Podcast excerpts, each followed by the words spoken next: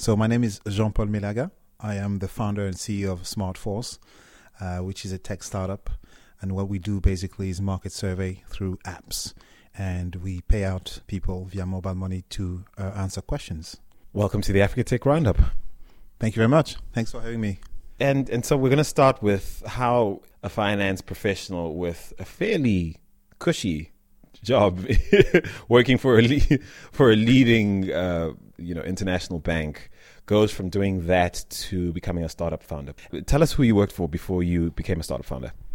Well, I started my career with Lehman Brothers doing M&A and then I moved to Standard Chartered Bank, then Renaissance Capital where I was uh, head of Francophone Africa and then my last job was with the Bank of Tokyo Mitsubishi where I was head of Africa. And the Bank of Tokyo Mitsubishi being uh, the fifth largest bank in the world in terms of total assets. So pretty big bank.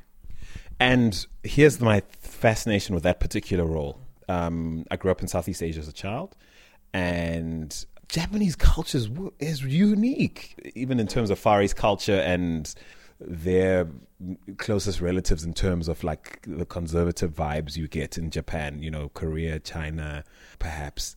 But it's so unique. Help me understand the headspace or the thinking the average sort of Japanese financial institutional professional has about Africa as a proposition, as an investment destination, as a uh, investment target, as a growth proposition. Give me a sense of what would be typical. Oh boy. Um, I was gonna say I was gonna stay silent to say to to respond, you know, to, to you, but then we on on on on uh, on on radio, kind of. I mean, sort of speaking. So on the internet, bro. The internet. Sorry, sorry. I'm so old, old school. It's cool. Radio's still here. It's all right. no, uh, but Japan has no connection whatsoever with Africa. That's the fact. You know, it's an island that was um, isolated. They were very very close to the rest of the world. Uh, it's only when the Meiji era uh, started, uh, when that I started uh, trading with the rest of the world. But even so, it was very kind of at arm's length. They have no history of uh, of strong uh, colonization. Obviously, they invaded a few countries, which still you know resent them for that, like Korea and China, and the Philippines. Is actually where I grew up. Exactly, but overall, you know, there was no influx of, of foreign population uh, living, coming to, to Japan and living there. So for them, forget about Africa. Even even Asia, for them, it's like it's it's already alien. Talking about Africa, different color, different culture, they don't know anything. You know, even geographically, we're so distant, we're so far apart from them that they have no contact whatsoever. The only thing they know about Africa is what they know through CNN, and they will be very candid about it. They'll say, "Listen." We don't know anything about Africa. So any proposition, any deal you bring um, um, uh, from Africa will be highly scrutinized. When I say highly scrutinized, it's going to take forever to be approved. Um, so typically, what it would take is bringing them from London to South Africa to see for themselves and to discuss with the with the, with the customers and realize that these guys are highly educated. They know what they're doing. Their money is safe.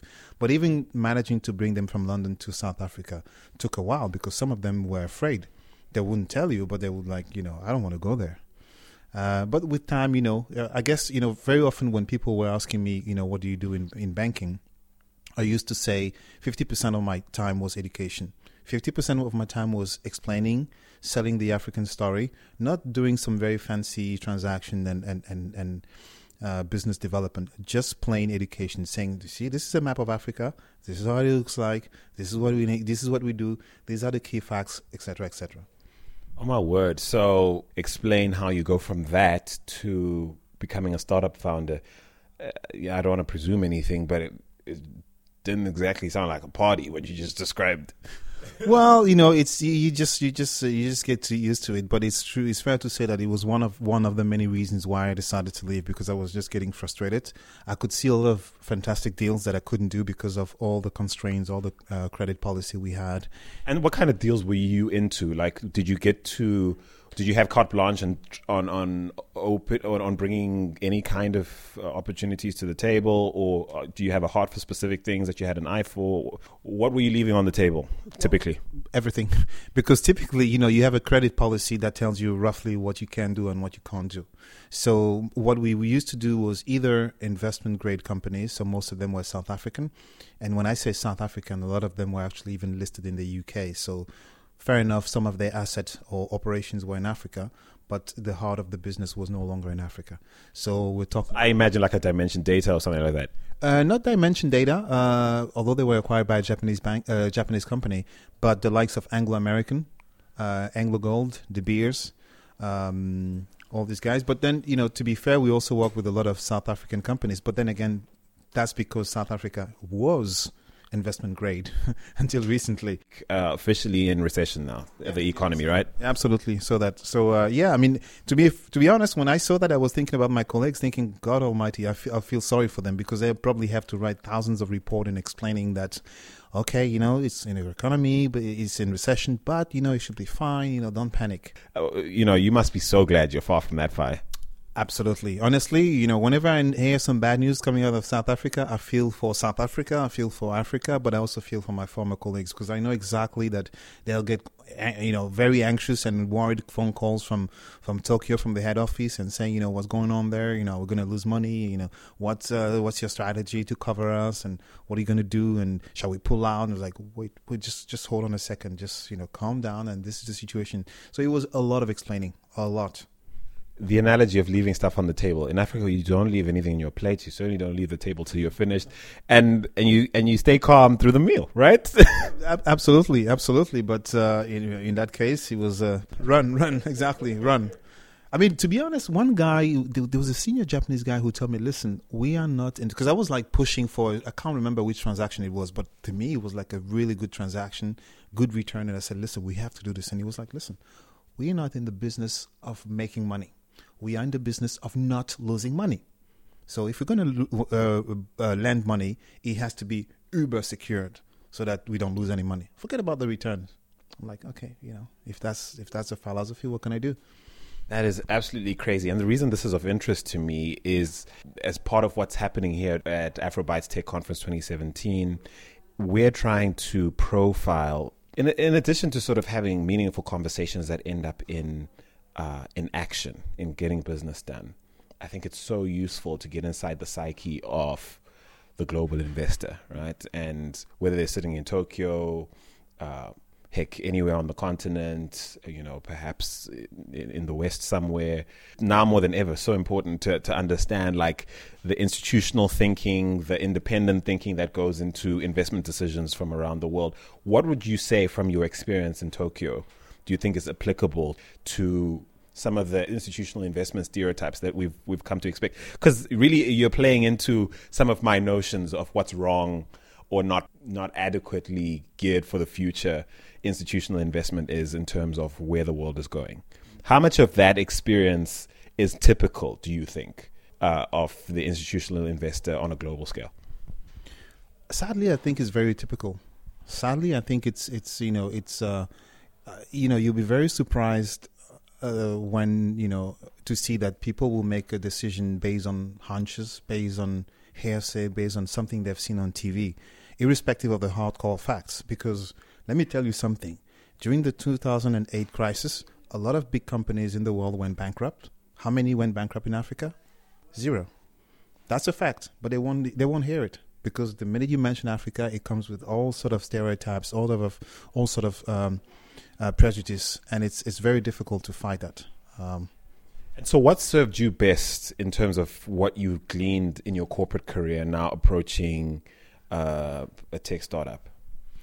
Um, I think you know from from the beginning the credibility. Um, simply because the fact is that I've worked in the city for many years, and uh, they will think, you know, probably in their mind they'll be like, "He's all right." You know, it's like they won't necessarily look at what I'm doing, but from the outset, they'll be like, you know, he was educated there, he worked there, he speaks so many languages, we can talk to him. He's vetted. Exactly, which is very. And to be honest, even if I have to go, if I am, it's going to be a bit controversial. But if I go beyond that, that's why you have a lot of white people. I mean, no disrespect, but who become African experts when they don't know anything about Africa. But the fact is, you know, they are Harvard educated and they went on a safari and they become, South, you know, Kenyan expert.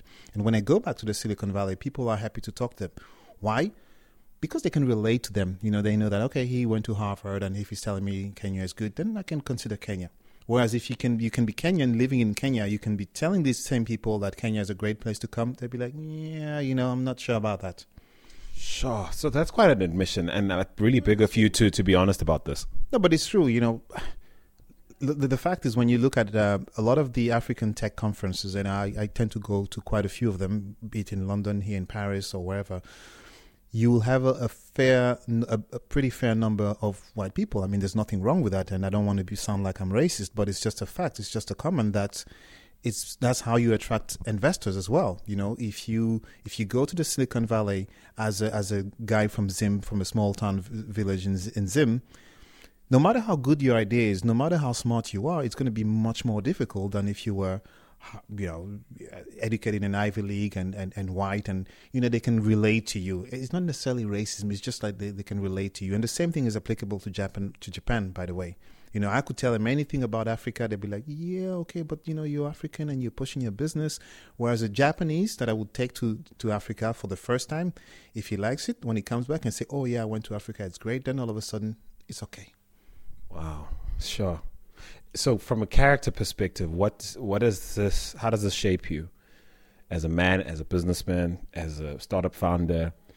Um, and and how do you keep it from one making you bitter if if that's something you want to stay away from if you're like me that's something you want to avoid but also two how do you keep it from becoming counterproductive to the pragmatism you need to have as a, as a businessman to get on with things well, you know, there's no bitterness. You know, there's a, a, bit of frustration simply because sometimes you want to get things done and then it, takes forever because you have to have one guy saying that he's okay when he doesn't even know what he's talking about.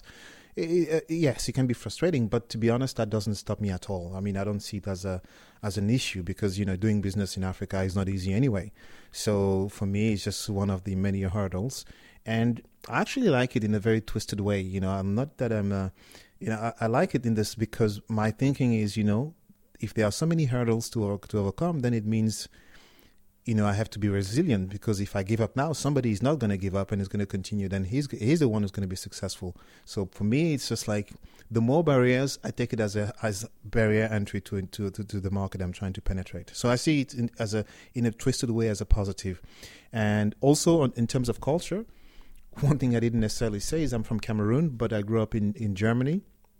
Uh, I studied in France and I live in, in the in, in the UK.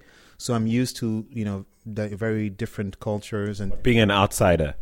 Oh yes, no, but that, that's yeah, that's given. I was I was always the black guy in the in the class, and uh, Do you like basketball. That guy. Yeah, that, that guy. Or you know, when I started my career with Lehman Brothers, I was like, uh, "Did you get Did you get here through the affirmative action?" I was like, I didn't even know what it was to be honest, because it's such an American thing. But they used to ask me that a lot, and I said, "What is this?" Or so they would either ask that or think I was the the, the copy boy, because I was the only black guy on the trading floor on the floor. So they thought, you know, he must be the copy boy. a guy who dies first in the movie. Yeah, exactly. But again, you know, I, I don't mind. I, to me, it's just ignorance, and it just flies over my head. I, I don't know. I don't care. You know, Toro Orero says of Draper Dark Flow, he says that being underestimated is his secret weapon. It is actually, it is. I actually like it because, you know, the, uh, you're the underdog. They don't expect anything from you. You're the nice black guy, you know, just like, that's all right. You know, works, works for me. So I have less pressure. I can do my thing, prepare my move, and bam, here I am. So tell me now, market research now is an opportunity. Why market research and how are you leveraging taking away that perhaps hasn't been done before or perhaps done in this way to elicit a certain result? And I'm sure because of your financial background, you've crunched the numbers. What's the opportunity here, bro? Well, the fact is there's there's a gap, there's a lack of data in Africa uh, be it historic data or actual data, it's very difficult to get a clear picture of what's going on. Obviously, you have different players using different technique, and you know, for me, I thought, wait a minute, you know, if you want to hear the voice of the customer, if you want to collect data, the best way to go about it is to ask people directly, right? Um, now, the way the, the the second question was, how do you access these people? You know, are you going to hire interviewer and send them on the street so that they can stop people randomly and ask them questions, which is going to be intrusive. And It is going to take time, and you cannot really scale it. And then I thought, wait a minute, you know, we had this technological uh, uh, leap where we moved from um, 100,000 landline in Nigeria in 1980 to something like, uh, what's the number? I think like 60 million subscribers or something. Mobile subscribers, yeah? Yeah, sorry, mobile phone subscribers. So you have this 60 million or whatever the number is who uh, uh, have a mobile phone, so you can ask them directly. And then the question is, but why would they bother answering? Because you incentivize them. You know, we pay them through the mobile money. Um, so you answer a question within five minutes, ten minutes, you get money uh, on your on your wallet. So that's incentive. And um, obviously, mobile phone operators like the concept because it means, you know, you you you you help to make the the mobile uh, mobile money um, widespread because you know ad- adopting it, and people also use data to send you the the information. So you know they're quite happy with that. And they're keeping you on the network and off those pesky OTTs. Exactly. okay. Until you figure out a way to do it on WhatsApp. Shh, don't mention. Shh, okay. Sorry. don't mention it. okay. So, all right. So, typically, what kind of research is possible? There must be, uh, given my limited exposure to market research as a field, uh, I've dip dabbled in that field, and I mean, there must be limitations to what sort of data you can extract, or, or are they? Or is comprehensive, or should I say, sophisticated market research possible via mobile phone? First of all, in terms of the the the, the, the questions we can we can answer, uh, we can do alphanumeric questions. So we can ask you, you know, open or close question. Uh, we can ask you sequential questions like, uh, you know, do you smoke? The, if the answer is yes, you get this question. If the answer is no, uh, is no you get another another um, question. We can get pictures, so we can ask you, hey, you know, uh, take a picture of your favorite uh, restaurant or whatever it is. We can also take uh, geolocalization. You know, if if let's say our customer is a is a brewery and they want to to know where you normally have your, your beer after work, then you get the geolocalization of the of the bar you go to. Uh, so that's the kind of data they, they are interested in. So we do a lot of quantitative data is not an issue it's more qualitative data that is a bit more tricky because quantitative data requires a lot more questioning, a lot of nuances, and typically you can ask that uh, via uh, a smartphone. But the problem is that people tend to be a bit lazy in terms of texting, so they're not going to text forever. You know, like I feel like blah blah blah. So the questions, the answers tend to be sh- shorter. Um, I don't know, but I mean, given the the kind of information you're talking about, pretty rich information still. Yeah. Given the stuff that actually makes a difference in terms of insight. It, it's it's very rich. I mean, it's very rich because you know you really hear the voice of the customer. You know, to give you a, an example, you can be the uh, railway, the national railway company, and you ask me, you know, you want to do a, a, satisfaction survey, right? So I'll ask all sort of questions. You know, do you do you like uh, the, uh, the, the the customer experience? Were people helpful? Did you find all the information? Do you think the, the train is clean? If it's not clean, take a picture as an evidence. Uh, where do you get a ticket? So you get the GPS location. So you get very uh, a lot of information. And by the way, you also get the profile of the people responding. Obviously, you know their gender, uh, age uh, social category and where they live, etc., etc. Cleaned, of course, uh, and of, of, of like personal detail, that kind of thing. Yeah, absolutely. Yes, uh, actually, although we give the first name but not the last name, but uh, yeah, you know, it's it's kind of you know it, it remains anonymous, and um, so not only do you, do the company the, uh, get that kind of very rich information, but also don't forget that they communicate, because the people know who they are, uh, who the, the customer the survey is for. Um, I mean that depends on the on the customer. If the customer is happy for people to know, then that's fine. We can we can we can let them know. If they don't want it, we can make it anonymous, and they get less money. No, actually, you know, it, it's it's it, it doesn't it doesn't matter. From people don't seem to mind sharing information in that regard. Well, it's a it's a condition. You know, if you if you don't want to do the, the, the if you don't want to share information, then you can't do the questionnaire. But uh, you know, talking coming back to the customers who get a lot of information on a real time basis, by the way, because they have access to an online dashboard.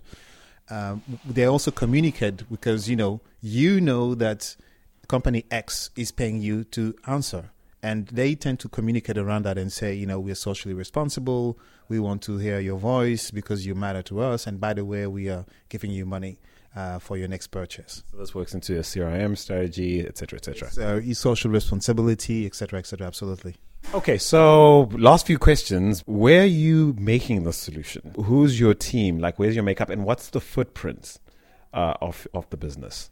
Well, we we work with digital. I mean, we have a lot of freelancers, uh, a bit everywhere in the world, including in Africa. Uh, we have a, an excellent guy in Kenya. Um, so we are sev- there are seven of us.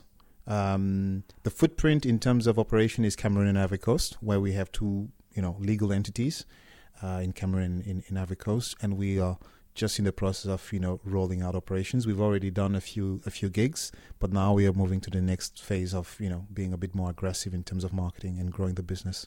MVP in the bag. We're going for the big time now. Yep, yep. That's it. That's it. All right. Well, listen. Um, it really has been a pleasure chatting. Uh, thank you, Jean Paul Melaga. Is that correct? Melaga, oui, très bien, very good. Jean Paul Melaga uh, of Smart Phorce, and that's Force with a PH, folks. Not not that silly proper spelling. Okay, so smartphorce.com. Check them out. Thank you so much, man, for being on the show. Thanks for having me.